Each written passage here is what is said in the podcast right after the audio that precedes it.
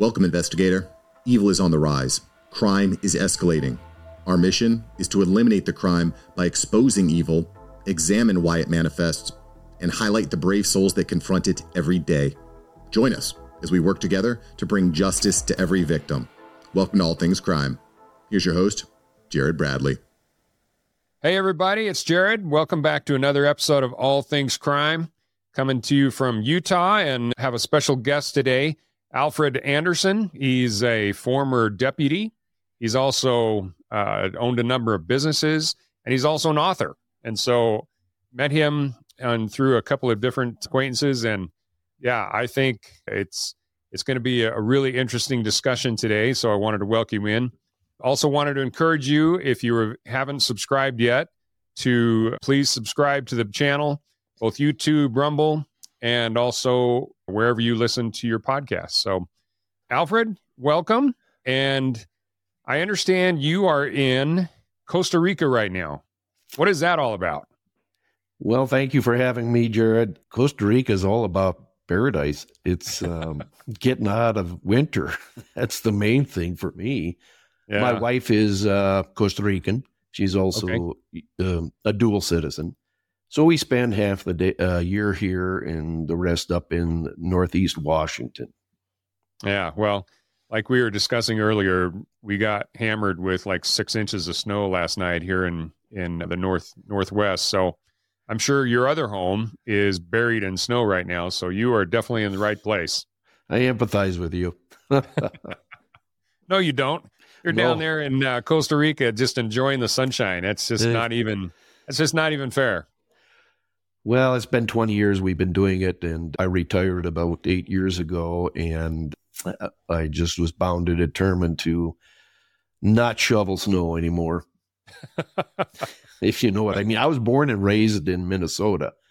Yeah. Some of the toughest winters, you know, anywhere in the lower 48. So I know it well, especially cold weather. And yeah, when I hit 40, I said I had had enough, got out of there. so well, I can definitely tell the the Minnesota accent. So, oh, okay, Minnesota, Minnesota. I love it. Hey, yeah, out the boat. yeah, you and Canada, man, you guys got a lot lot more in common than than the southern folks. Definitely. I lived in England for four years, and they all thought I was Canadian. Oh, for sure. it was an advantage. All right. Well, hey, let's get into you know why why we want wanted to have you on the show here. First of all, you you you have to ex- give us a little context as to what your career path was because you know most people especially that want to go into law enforcement they they they've wanted to go into law enforcement for you know ever since they were little kids. And but it, it doesn't seem like that was the way that you entered into into law enforcement. So explain to us kind of what you did.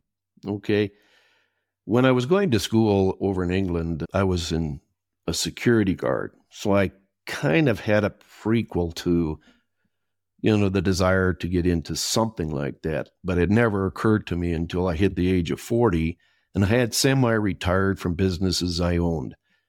Um, various events in Key Largo, Florida, where I lived for a while, kind of cemented that desire and they were somewhat violent criminal activities that occurred at the location I worked, which was an Arby's, believe it or not. Mm. Anyway, so after that, I decided I took the LSAT, which is the law law scholastic aptitude test. Did all right, but it was too late in the year to really go to the University of Wyoming where I was living at the time.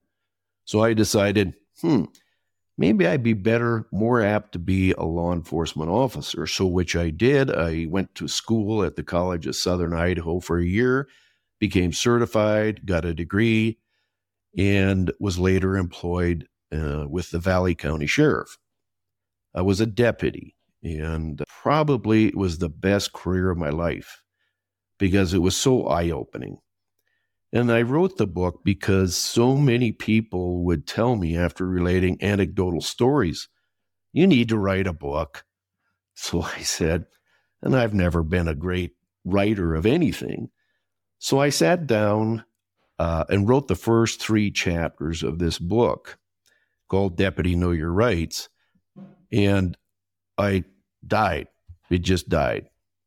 So, down here a year ago, about this time last year, I have a friend down here who published a book himself. And he said, You need to finish that book.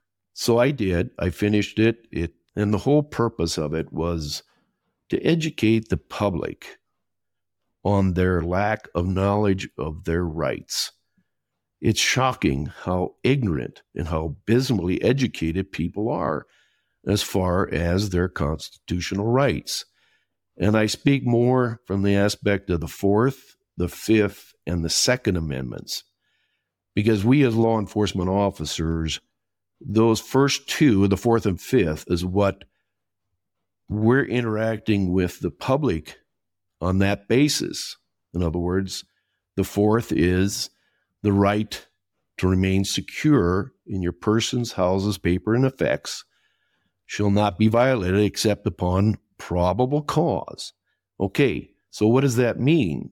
And this is very important because I can't stop a car or any person on the street without probable cause.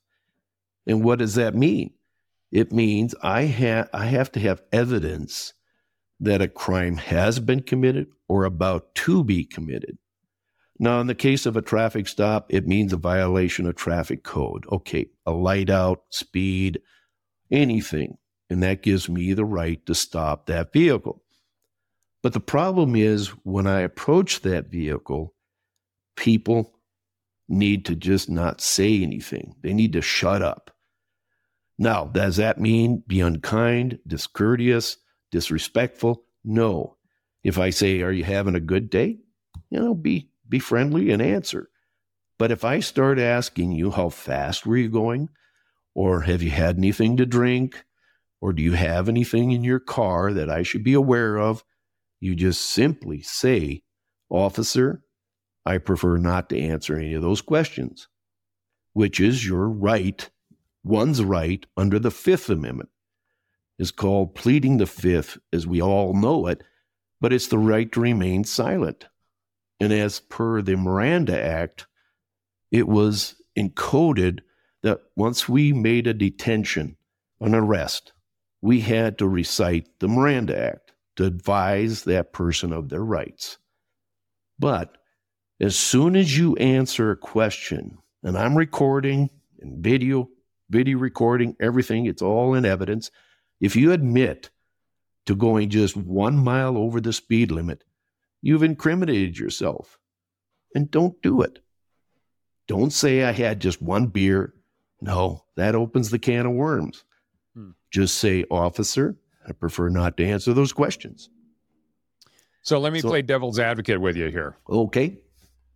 I would say, based on my experience, what I've, I mean, I mean, I've never personally been arrested, but when I have been pulled over, and you know, well, first of all, I think it's human nature for people to answer questions. So it, it, it totally makes sense that most people would immediately incriminate themselves, especially if they haven't ever read your book. So, but if if that were to happen, like say an officer is is you know just pulling somebody over and it's there's there's nothing else that like what you were saying they don't suspect another crime has happened that that this person that they pulled over is they might be involved in so it's it's just simply a traffic stop they they have a rear tail light that's out okay mm-hmm. you say when when the officer goes up and says hey do you know why i pulled you over and according to what you just said you should say officer, I'm not going to answer your question. Well, from there, to me, based on everything that I've that I've seen in the past, the officer would escalate it to, well, if you don't answer my questions, I'm going to take you in, basically, or or, or something like that. What? So, if it's just a traffic stop, and the officer doesn't have anything that they're, you know, we'll we'll divide these into two scenarios. So if the if it's just a simple traffic stop, uh, and the person won't answer or doesn't want to answer any questions and says, "Officer, I, I don't I don't feel I I need to answer those questions," then what happens? Basically, in all traffic stops, according to all state laws encoded, a person does not have a right to drive. It's a privilege granted by the state. But also, according to most laws, all you have to produce are three documents your driver's license, proof of insurance, and registration. That's all. You don't have to answer any questions. And if an officer threatens to arrest you for not answering his questions, that's a violation of your civil rights. And you have a possibility of a lawsuit against that officer. Now, again, I just emphasize the threat. Just the th- so you're saying just the threat of escalating it is a violation of your rights. It can be construed as that because he's threatening or almost being uh, an assault on you as far as trying to negate your right to remain silent. And that's common. One can see through the YouTube videos that I've looked at numerous times of officers confronting a guy that's recording it or a woman, and they just simply say, We're not going to answer your questions. And they might make threats, but then if they did arrest without probable cause that a crime was committed or about to be committed, they've made an illegal arrest. There's a hmm. lawsuit coming. And there wow. are people that have won thousands of dollars against first the officer, then it goes to the agency, and then the governmental agency that controls that law enforcement agency. It goes right up the ladder. So, as it was, for instance, a famous case, we all know about the Rodney King case in Los Angeles years ago, where these four cops beat the hell out of Rodney King and they were found not guilty of any crime in the state courts. However, the federal government took those officers to court on violation of civil rights charges. Two of them were found guilty and spent time in jail. Mm. So when you when you went through the academy uh, and discuss this as as you were training to be a deputy, as well as the schooling that you did, how much do they focus on on your you know the exact same thing that we're talking about, the Fourth and Fifth Amendments specifically? How much do they beat that into the heads of of the deputies to say, look, you know, if somebody says this, this is it's you, have got to be going through those scenarios as far as the training multiple times, right? Oh, absolutely. And I highlight that in the book as far as learning law, the chapter called Learning Law, where we learned. And I've had people ask me, well, did you know these rights before you started? And I admit, I was as ignorant as the next person. I didn't know them. But it was the powerful training of constitutional law first, of course, ethics, number of different subjects we covered as far as how to treat the public and how to stay out of trouble for lawsuits. It was very important. Now, we went through other training, firearms training, tactical training, and so on and so forth. But probably it was the most important phase of our learning, understanding the law. Yeah. And we don't have the time as deputies or officers out there like an attorney does. He can sit at his desk and peruse the law and you know the laws are all broken up into elements. And if you have to satisfy each element of that law before can arrest can be made well we're out there and we got to make decisions in minutes. We have to know that law well. Unfortunately we're seeing too much abuse on the part of the police today. And I I shudder to think of the results. And more and more people are getting sued because of bad policing. Thanks for joining us.